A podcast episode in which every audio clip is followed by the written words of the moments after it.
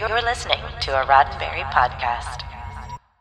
I've got another special guest on the show today. Brian Volk-Weiss is the founder and CEO of the Nacelle Company and director of the upcoming documentary series, The Center Seat 55 Years of Star Trek on the History Channel. We're talking about that show, as well as his personal history as a documentarian and mega Star Trek fan. I'm Allison Pitt, and this show is supported by people like you through Patreon. Find out more and add your support at patreon.com forward slash daily Star Trek news. Now let's hear from Brian Volk-Weiss.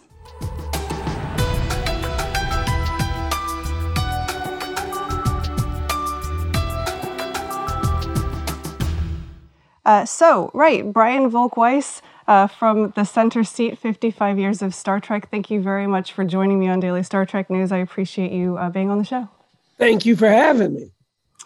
Uh, right, so I said you're from uh, the Center Seat, uh, which is premiering this week on uh, the History Channel. Uh, why don't you start off by telling us a little bit about the show uh, and why now is the right time to make a Star Trek-based docu series for the History Channel? Well, I mean, if if I go if I go in reverse order, now is the right time because it seems our society loves every five years to celebrate things. So, it being the 55th anniversary does seem like a good time to celebrate something about Star Trek. And as a, you know, since I was probably eight or nine years old, huge, huge fan of Star Trek, it, you know, why not? And we had done the 50th anniversary but that was only one episode. You know, we we did we had about an hour and a half to cover mm-hmm. 50 years. So we had made this other show uh, on Netflix called The Toys That Made Us. And that allowed us a bunch of opportunities to kind of do shows in that style. So it just got to the point where it was like, oh, there's an anniversary coming up.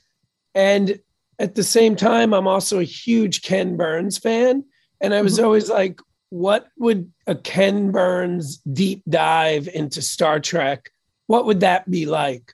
And that was the inspiration. All those things came together at the same time. And we make TV shows. So we were like, let's make a TV show. Yeah. And you didn't want to wait for another five years. That's right. That's for the next one. Okay, so I've actually seen I've seen the first episode, and it sort of focuses on how Lucille Ball got Star Trek rolling and some of the uh, behind the scenes work that the studios um, had to do to keep it on the air. Um, so each of the the episodes of the series is kind of a like a chapter in the story, right? So what are some of the chapters that are coming forward that are that we'll get to see uh, as we go through the series? So we have an episode that's only about the animated series. We have an episode that's only about phase two, which would become Star Trek One. Then we have an episode basically about Star Trek two and three, four, five, and six. And we have a whole an episode, of course, about Next Generation, Voyager, Deep Space Nine, and then we have a really, I think, kind of cool episode that I don't think has been done before. As you can see behind me, I am uh, a big fan of uh, especially Federation uh, Starship design. Uh, so we have a whole episode only about starships. It's literally, we call it Starships A through Z. And it's literally the deepest dive, I think, ever uh, into starship design and primarily Federation. Wow, that one's that's really interesting to me actually because you know in my travels around the fandom, yeah, people love their starships. We've got like the big Eaglemoss uh, collections oh, that go out. Um, you can I, get your ships 3D printed now. It's uh, it's pretty crazy. One of my favorite moments with my wife ever was um, I had gotten some really good news at work, and I texted her, um, "Guess what?" And she wrote back did Eaglemoss go bankrupt? So that uh, that is uh, that is I, I got an Eaglemoss problem. Like I really yeah. do. Like I, I, I that, that is that. I mean, I have conservatively two hundred right here. I could get you in touch with some people that uh, you guys could form a club. Yeah, it's it's a bad club to be in. Yeah, or but the they, best. oh my God, do they make the best product? They absolutely do. This is not this is not an Eaglemoss uh, advertisement, but oh, I gotta yeah. say, they, I'm a, I'm a get fan us back too, on so. track because I'll, yeah, I'll talk about Eaglemoss for ten hours. Uh, right. Okay. So, um, in addition to it just being a documentary about Star Trek, you actually have a lot of uh, Star Trek stars and producers and all sorts of personalities in there. Uh, the show is narrated by Gates McFadden, which is wonderful, um, and you've actually got interviews um, and uh, footage from from some stars and producers who are no longer with us. Uh, why why was it important to include those people's voices uh, in the show as well? Well, I think you know what we tried to do was create the deepest dive ever into Star Trek and really explore what it was and why it became what it's in my opinion admittedly biased what it's become so i mean you need people from who were there at the beginning and the people who were there at the end basically what we tried to do was we really kind of show Gene Roddenberry and Lucille Ball turning the lights on mm-hmm. in the 60s.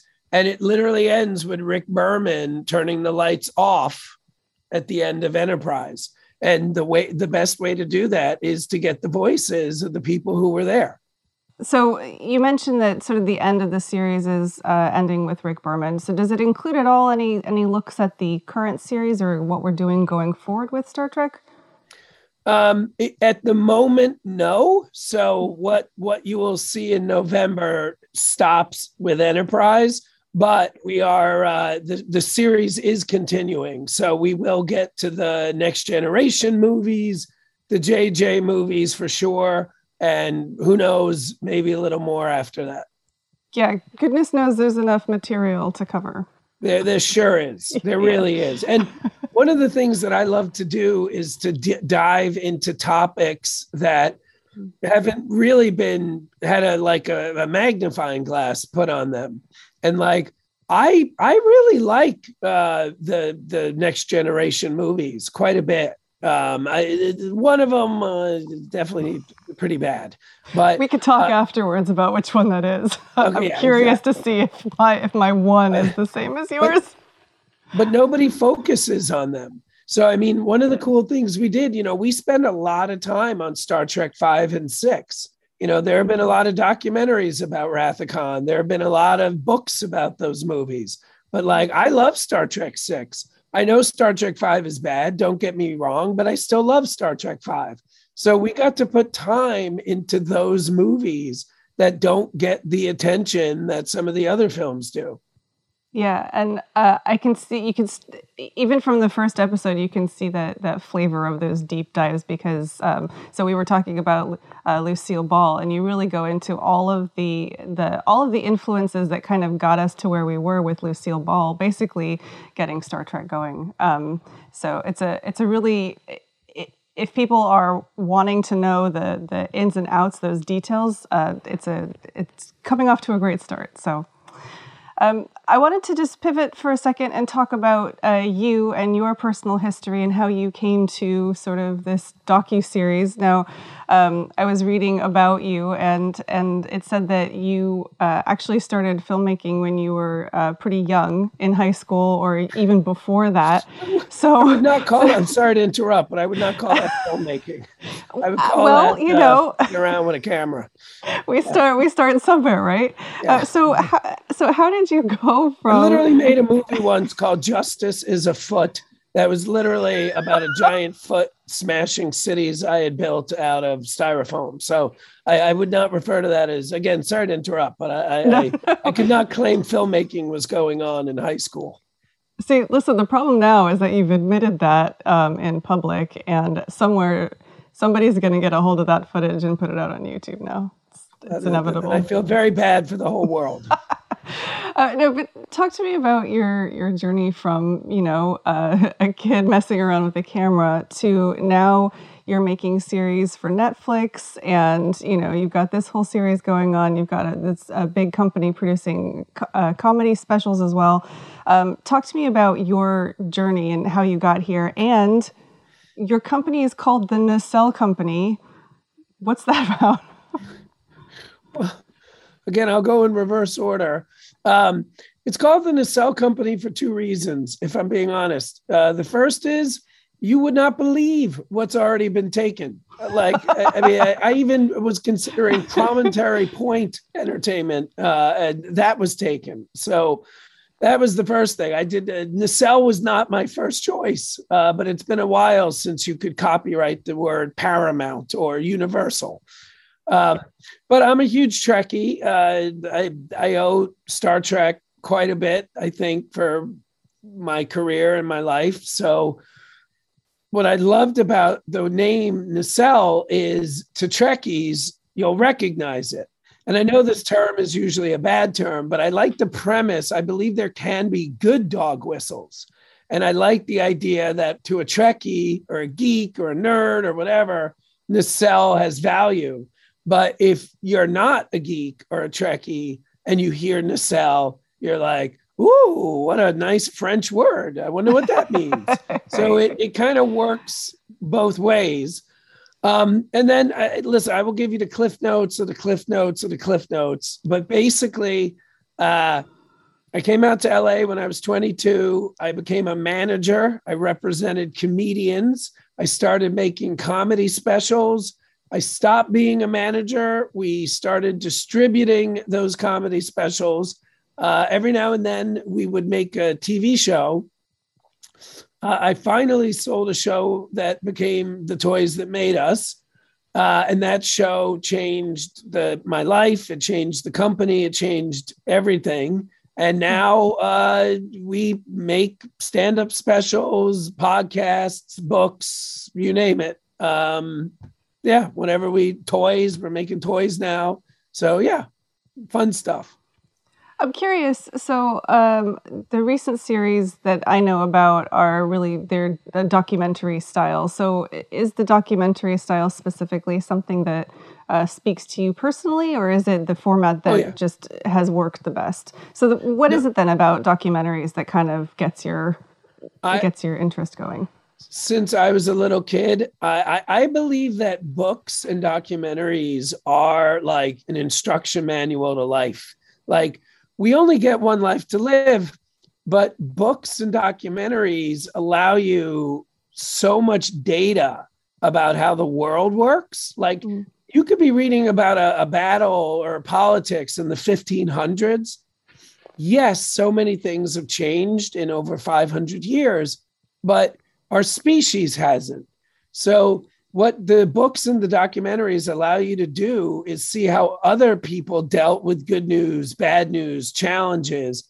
And then it can help you make better decisions during your life because you learn from all of their experience. So, I mean, I was going to document when I was in high school. Like, if you wanted to see a doc, this is, by the way, this is before Blockbuster. Like, I'm old enough to be able to be like, I was going to see documentaries like before Blockbuster or before Blockbuster carried docs. So mm-hmm. I always went to docs. I've always seen the value in the same way I've seen the value in nonfiction books. So, yes, I'm very passionate about docs, to put it mildly. Yeah, I could tell. I could tell. Uh, and then, of course, Nacelle uh, just recently, this this year or late last year, has expanded now into podcasting, uh, including Gates McFadden's new podcast, Gates McFadden Investigates. We spoke to her um, a couple months ago. Um, so, what about the podcast format kind of feeds into that? Are they kind of uh, are you approaching them like you know audio documentaries, or is there something else that appeals about the podcast space too? All uh, it, the, the thing that appeals about the podcast space is it's storytelling. And i mean we love storytelling. So it's another way to tell a story and that's what our company does. Um, all the podcasts are different but the common link is i mean they really are at least probably for the first three to five years maybe forever we're really going to just focus on nostalgia comedy and that's that's really going to be our lane. So if you're interested in pop culture if you're interested in geekdom or whatever you want to call it we we're trying to be your home. Yeah. Oh great. So uh, if we if we come back around to star trek um earlier you were saying that you know Star Trek obviously has influenced you know your life to I mean you've got a, a tremendous collection of stuff um, and also you know the name of your company which I was going to make a nacelle joke earlier and then I forgot. So it's nacelle not nacelle right That's that's right. okay.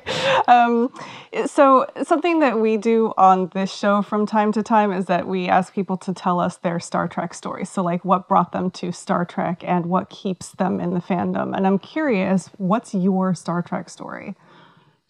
I mean, it um it really is um it, it really comes down to the whole premise of this this idea that Kirk says very clearly in Khan, I don't believe in the no win scenario.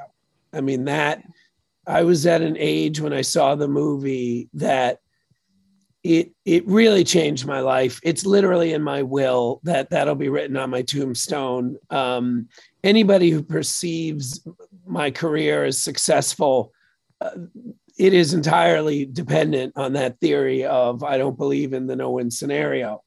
Then on top of that, I loved the world in which Kirk operated within. I love this idea that we were exploring we were that we would get through all of our differences and you know unite and it was just a very very optimistic view of the future but at the same time it was very exciting because i think what often gets forgotten now especially about my childhood's Star Trek, which to me includes Next Generation, Deep Space Nine, and I guess Voyager and maybe a little Enterprise. But like at the end of the day, except for maybe Deep Space Nine, but of course it still does apply in, in a way, you have these human beings in a metal can so far from safety, so far from rescue, and they're doing really dangerous things like separated from death by you know a foot of transluminum or whatever the hell it's called. So like that's what i always loved about the mm. show. So it was always exciting but it was also like a good code to live by many of the rules from star trek you know as it applies to again not believing in the no-win scenario equity you know everybody's equal everybody's the same you know? It's it really was ahead of its time and sadly it still is a bit. And and and so what's kept you kind of it sounds like it's just sort of woven into your fabric. Is that what's just kept you going? What's why why are you still into the fandom as opposed to you know oh that was a great show back in the 90s because it it i mean it just connected with to me in a way that i mean nothing else has including star wars. Like i love star wars I got a collection as big, if not bigger, of Star Wars toys than Star Trek toys. But to me, Star Wars was always a movie. Star Trek was more of a philosophy of a way to, to live my life. You know, I didn't grow up religious. I didn't go into the military. You know, it it was in its own way a code to follow. And then the other thing is they keep making great Star Trek. You know, it you know, uh, like lower decks. I'm as passionate now about lower decks as I was about, um, you know, next generation. You know, I mm-hmm. can't wait for Eaglemoss to put out the models. I can't wait for hopefully NECA or whoever to put out the figures. Like mm-hmm. it's it's fantastic. So, you know, I love the first JJ movie. It it just it when it works, it works. It doesn't always work. Yeah. They definitely miss true. the target every now and then, but when it works, there really is nothing better. Yeah, and it just really hasn't stopped in 55 years. Yeah, yeah. literally. Yeah, I mean, I was rewatching uh, Lower Decks last night. Yeah, I love it. Uh, so for you personally, what are what are you most excited for people to see in the center seat? Obviously, we've got ten episodes worth of content. Um, people like me, we've probably heard a lot of the stories before, and of course, they're in sort of in a in a new, fresh way to look at it. But there's got to be something in there that you personally are excited um, for people to sort of uncover and find. What I tried to do was as a Trekkie, I tried to be like a Trekkie making a doc for Trekkies. Like we tried so hard to find new stories. Like there are interviews. It's so interesting. There are clips from interviews that you've seen a billion times, like a, a 40 second clip. That 40 second clip, and this is just one example, but like that 40 second clip, that could be from a 45 minute interview and no one has shown footage other than that's 40 seconds over and over and over again for 35, 40 years. So we just, again, using that as a microcosm, like we really tried to find a new way into the show. The other thing I've said for decades is Star Trek books are very different than Star Trek docs. And there's a, a much more warts and all honesty in the books that have historically been in the documentaries about the show. So we mm-hmm. really like Lucille Ball is a great example. Like she like if Gene Roddenberry is the father of Star Trek, it is impossible that she's not the mother of Star Trek. But that got completely negated. Uh, it's always in the books. The books put so much time into her. The docs usually don't. So stuff like that, like you know, we had the luxury of interviewing Kirstie Alley the day after, you know, uh, you know, s- someone who just worked on the Orville. Like it, we we got to do this in a in a scope that I don't think has been possible before. Because most Star Trek docs are made one at a time. We were able to make ten simultaneously, and I think that's hopefully what one of the things we're bringing to the table. And uh, I'm curious, actually, just for my own uh, curiosity, when did you film this? Because this is, it feels like it's coming out. Was this all going on while the pandemic was on, or is this the footage from before, or what? What? What's the deal there? Uh, yeah, I mean, we were greenlit after the pandemic started, and uh, we're we're still working on it right now. So it's this is uh, soup to nuts, been pandemic fed. Yeah, that's that's fantastic. It's a really that's a really great accomplishment from having from having seen what you guys have done so far. That's um, it's been interesting. It, it sure hell has been. It, we just had a, the newest season of movies that made us come out. That was shot entirely during the pandemic. Yeah. So I it's the the technology that exists now is bonkers. Yeah, that's great. So um, while I was sort of uh, reading up on the Nacelle company and on your history, um, you, you, said that you don't wait for culture to catch up and you try to stay a few steps ahead. So, what's next for um, the the Nacelle company? Are you going to continue? You said you, you are going to continue to do some more with the Star Trek series. Um, what are you looking forward ahead to? I mean, what we're trying to do as a company is basically, I mean, it's a very simple strategy. Do more and more of what's working and less and less of what's not working.